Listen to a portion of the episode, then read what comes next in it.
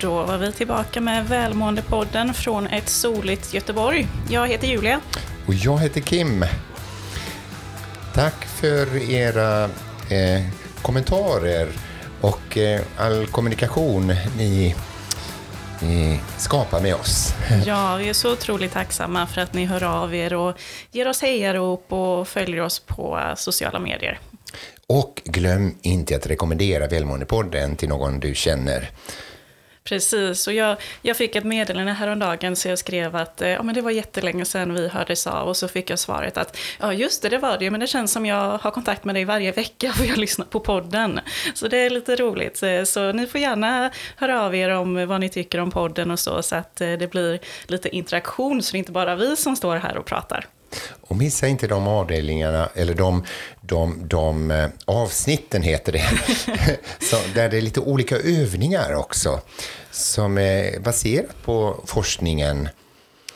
Precis, och det har ju varit andningsövning eller nu det senaste, mitt bästa möjliga jag och så vidare. Och om du liksom lyssnar på de här avsnitten, se till att faktiskt göra övningarna också. För det är, oftast är det så att vi lyssnar på någonting, känner oss lite inspirerade och sen låter vi det vara.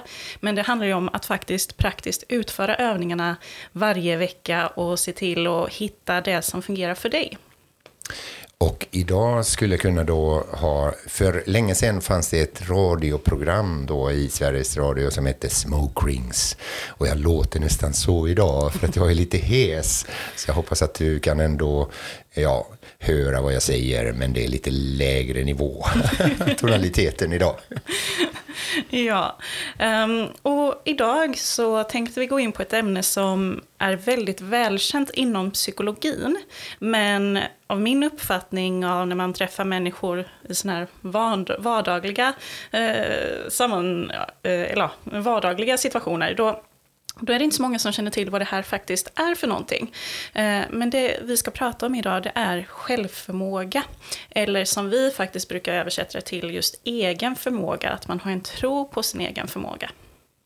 Och det är ju rätt så ovanligt för vissa människor då, som är de här som skyller ifrån sig eller lite osäkra och tänker nej men jag klarar väl inte det där och det är väl ingenting för mig.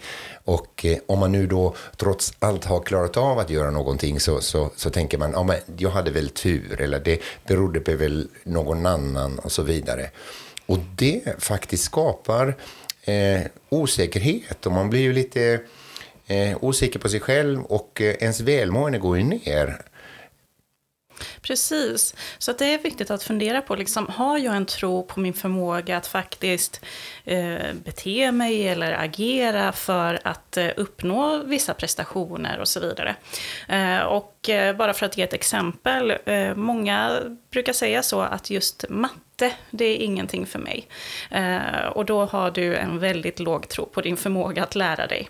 Eh, så elever som kanske studerar ett specifikt ämne, låt säga att de ska in på en mattelektion, eh, de kanske känner eller förstår nu att jag, jag är inte så begåvad inom det här ämnet än.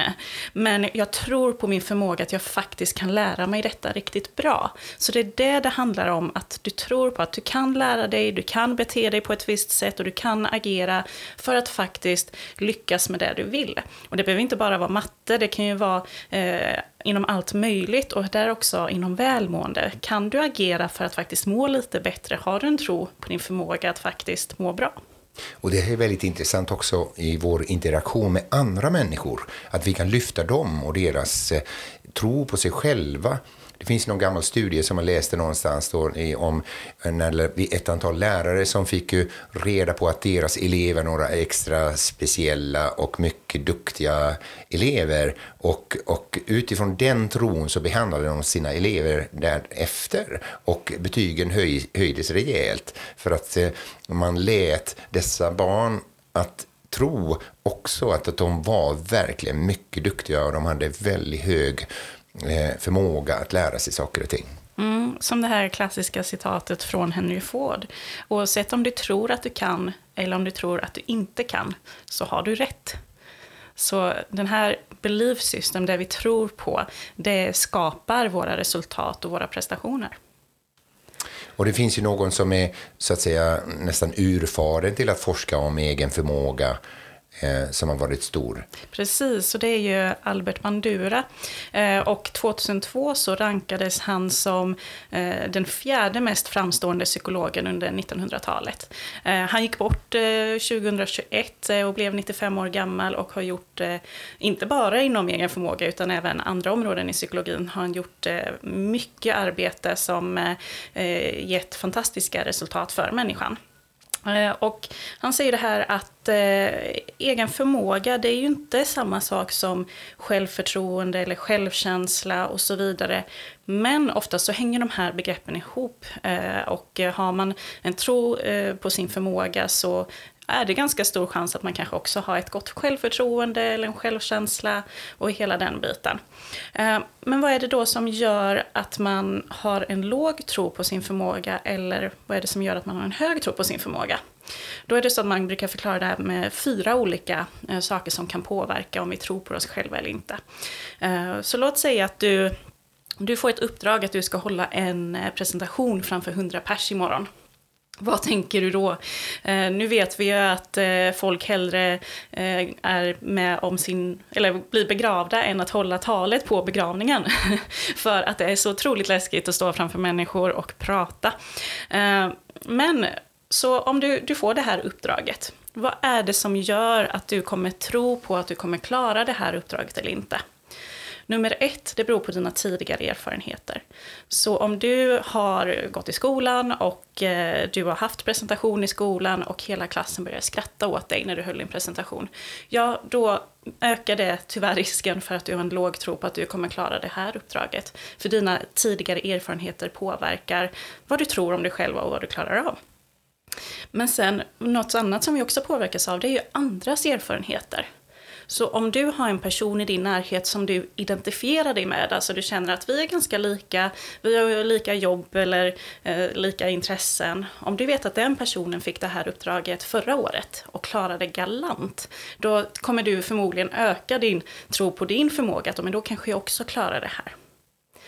Något annat som påverkar det är ju den sociala omgivningen, precis som det här med om lärare som tror att vissa elever har förmågan, de påverkar eleverna att själva tro på sig själva eller inte. Eh, så sociala påverkan, och där har ju du ett stort ansvar om du är chef eller ledare i en organisation eller om du eh, befinner dig runt andra människor, att faktiskt tro på deras förmågor och visa det för dem, så kan du bidra till någonting positivt. Och den fjärde saken, när du får det här beskedet om att du ska hålla en presentation, vad händer i din kropp?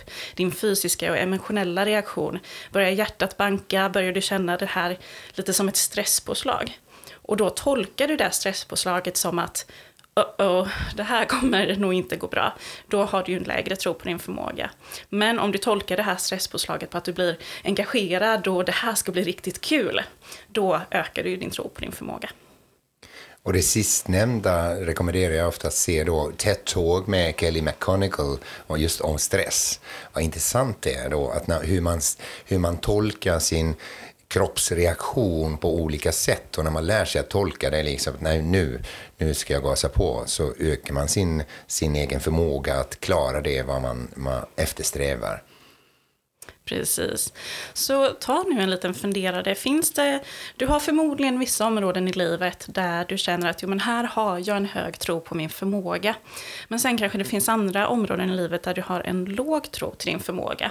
Eh, och för att kunna påverka din tro på din förmåga om du ska klara av saker eller inte så handlar det i första steget om att bli medveten.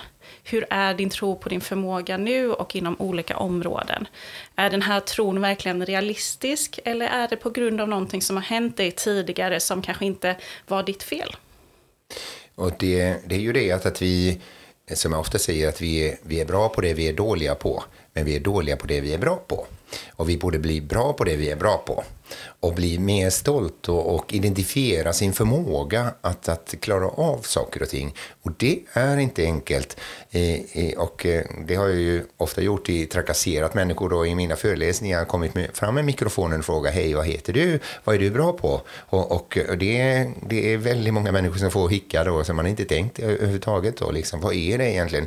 Vilka förmågor har jag och vad är det då som, som, som gör mig till till det, eh, vem jag är och eh, vad jag åstadkommit i livet. Mm. I tidigare avsnitt av Välmåendepodden så har vi pratat om styrkor. Eh, och det skulle jag rekommendera om du inte hört det avsnittet att gå tillbaka och lyssna. Jag tror vi släppte det i maj förra året någon gång. Eh, att eh, ja, men styrkor, vad är det jag har för styrkor och identifiera eh, styrkor som faktiskt är en del av vår personlighet. Eh, det har gjort eh, enorm forskning inom det här eh, världen över om vad är det vi värdesätter hos en annan människa och deras personlighet. Och när man börjar fundera på det så inser man ju att aha, det finns ju också saker i min personlighet som man kan värdesätta och som man kan använda både för att eh, lyckas med saker, nå sina mål och prestationer, men även för att må bättre och skapa Eh, samhörighet med andra människor till exempel. Men att träna då liksom sin egna förmåga och så vidare, kan man göra det? Eller är det bara som det är? Man kan självklart tjäna på sin förmåga. Eh, och ett annat begrepp inom just det här med egen förmåga, det är självreglering. Eh, det är inte samma sak som sin tro på sin egen förmåga, men självreglering det är ju en strategi som du kan använda för att till exempel uppnå mål. Så har du satt upp ett mål inom något område så kan du genom din självreglering, att vad är det du ska göra, vad är det du ska, hur ska du bete dig och så vidare, som gör att du ökar chansen att uppnå dina mål. Eh, och det påverkar ju självklart din tro på om du kommer klara det här eller inte. Eh, och mindset är ju något annat som man kan träna på. Eh, mindset kring vad är det jag tror på? Vi har ju pratat om mindset tidigare också i Välmåendepodden. Att eh, faktiskt fundera på, ja men har jag en förmåga här att faktiskt, faktiskt utveckla mig? Jo men ofta så har man ju det. Eh, och det är precis som matten här, eh, många kanske bestämmer sig för att men matte det är ingenting för mig. Men om man faktiskt eh, kollar på hur det ser ut så kan nog faktiskt de flesta människorna lära sig matte om man bara tar tid och energi och engagemang till att sätta sig ner och försöka förstå och studera. Och en viktig faktor är som, som, som vi ofta lyfter fram är att fira framgångar och verkligen fokusera på det, vad du har klarat av och tänka. Liksom, det, men det där gjorde jag riktigt bra, det här klarade jag verkligen eh, galant, eller det kom jag fram i tid, eller, eller höll deadlinen och så vidare. Och också är det väldigt nyttigt att eh, skapa positiva affirmationer. Om du nu tänker bildmässigt, liksom, eh, hur vad är det som händer? Vad är det jag ser framför mig när jag ska lyckas? Och när jag, när jag står där stolt eh, eh, framför andra och, och, har klarat av en, en situation eller det som jag eftersträvar. Hur känns det? Vad ser jag? Vad hör jag? Och så vidare. Det hjälper eh, oss att, att träna på det här med egen förmåga också då.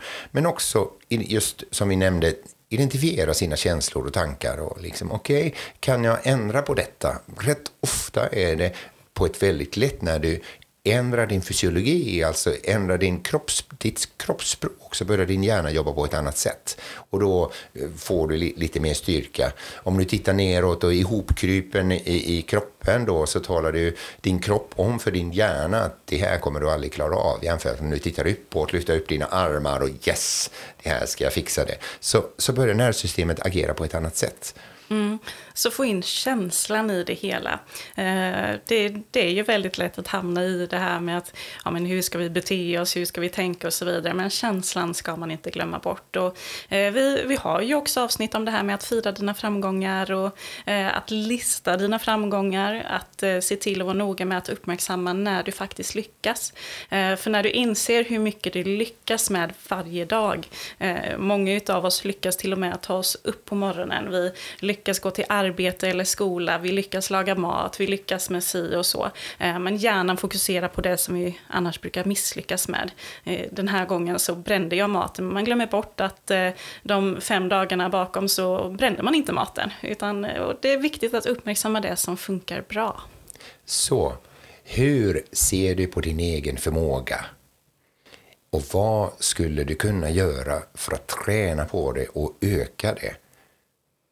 Det är frågan till dig. Och det kommer att kopplas till ditt välmående. Mm. Så ta det här till dig nu och så som sagt, du får otroligt gärna höra av dig till oss och berätta om vad du tycker om avsnitten och kanske är det så att du har önskemål eller någon frågeställning som du vill skicka till oss. Då når du oss på Facebook eller Instagram, där heter vi Välmåendepodden. Det finns länkar i avsnittsbeskrivningen här eh, som du vill klicka in dig direkt. Tack så mycket för att du lyssnat.